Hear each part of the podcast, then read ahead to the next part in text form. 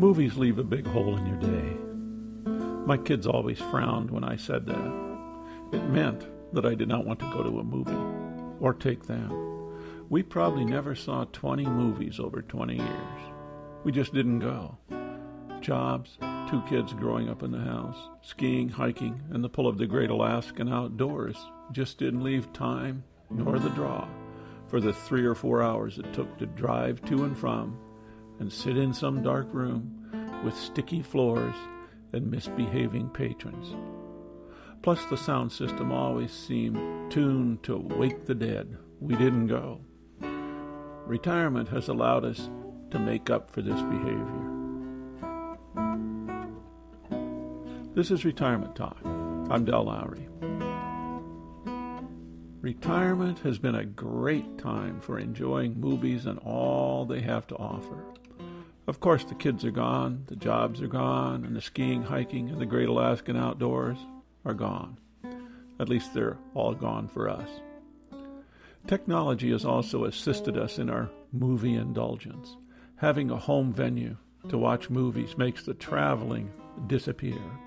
DVD players first made the control of what time of day to watch a movie and how much of it to watch or save for tomorrow become totally in our control. Then came Netflix, Apple TV, Roku, Amazon Prime, and other sources that makes the choice of a movie or a TV serial always available. We can stream almost anything at almost any time. We don't have to plan very far. Our day is pretty well booked up with things that we like to do. We normally spend one hour a day for viewing video, around 8.30 in the evening. We turn on the set and try to turn it off again around 9.30. Sometimes it stretches to 10. Not that it wouldn't be pleasurable to sit for longer and watch whatever, but it would mean that the hour for music and reading would disappear. We do value the movie experience, but not at the expense of the others. Sometimes the movie just doesn't want to let us go after one hour. And of course, sometimes, just sometimes, it doesn't. We stay a bit longer. And on some rare occasions, we stay with it right to the end. But as a rule, it's time to hit the stop button and move on. Movies have a way of winding you up so that sleep is not easy.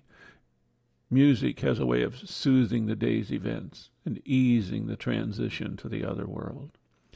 Video seems to be the art form of our generation. The skills and abilities of the cast and crew are expert at every level.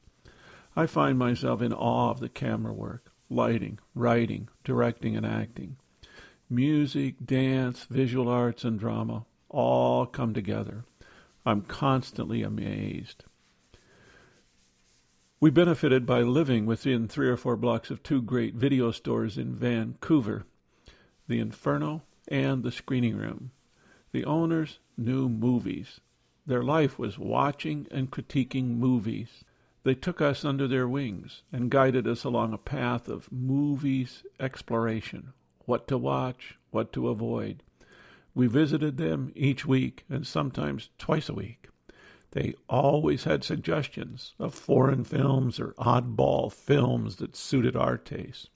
The screening room, one of the video stores, introduced us to the Criterion Collection.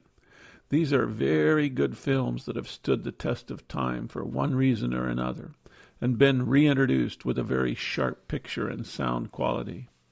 Here you might find the best films of Kurosawa, the great Japanese director, or the black and white films of Orson Welles. We sometimes start with a certain director and watch several in a row. It's fascinating to just slow down and see the progression, or watch the film twice with the commentary turned on during the second viewing. One of our most memorable movie sessions came one winter when we both came down with a bad case of the flu. It was great. We obtained all of Coppola's Godfather series. We just watched one after the other hours and hours of movies. We never forgot the particular illness and all the joy that we experienced during it. Just recently, we watched a few black and white films from Ginger Rogers and Fred Astaire. My goodness, They could dance. No wonder they enjoy a timeless reputation. What fun! It is such a treat to watch a film from the past or watch a film for the second time. Another genre of films we love to view are foreign films French, German, Spanish, Italian, etc. The choices seem endless.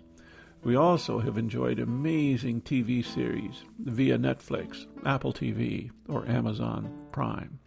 They are all there. One good thing about streaming services like this is the queue that you can create for your account. When movies first come out and are not available for home viewing, you can place them in your queue.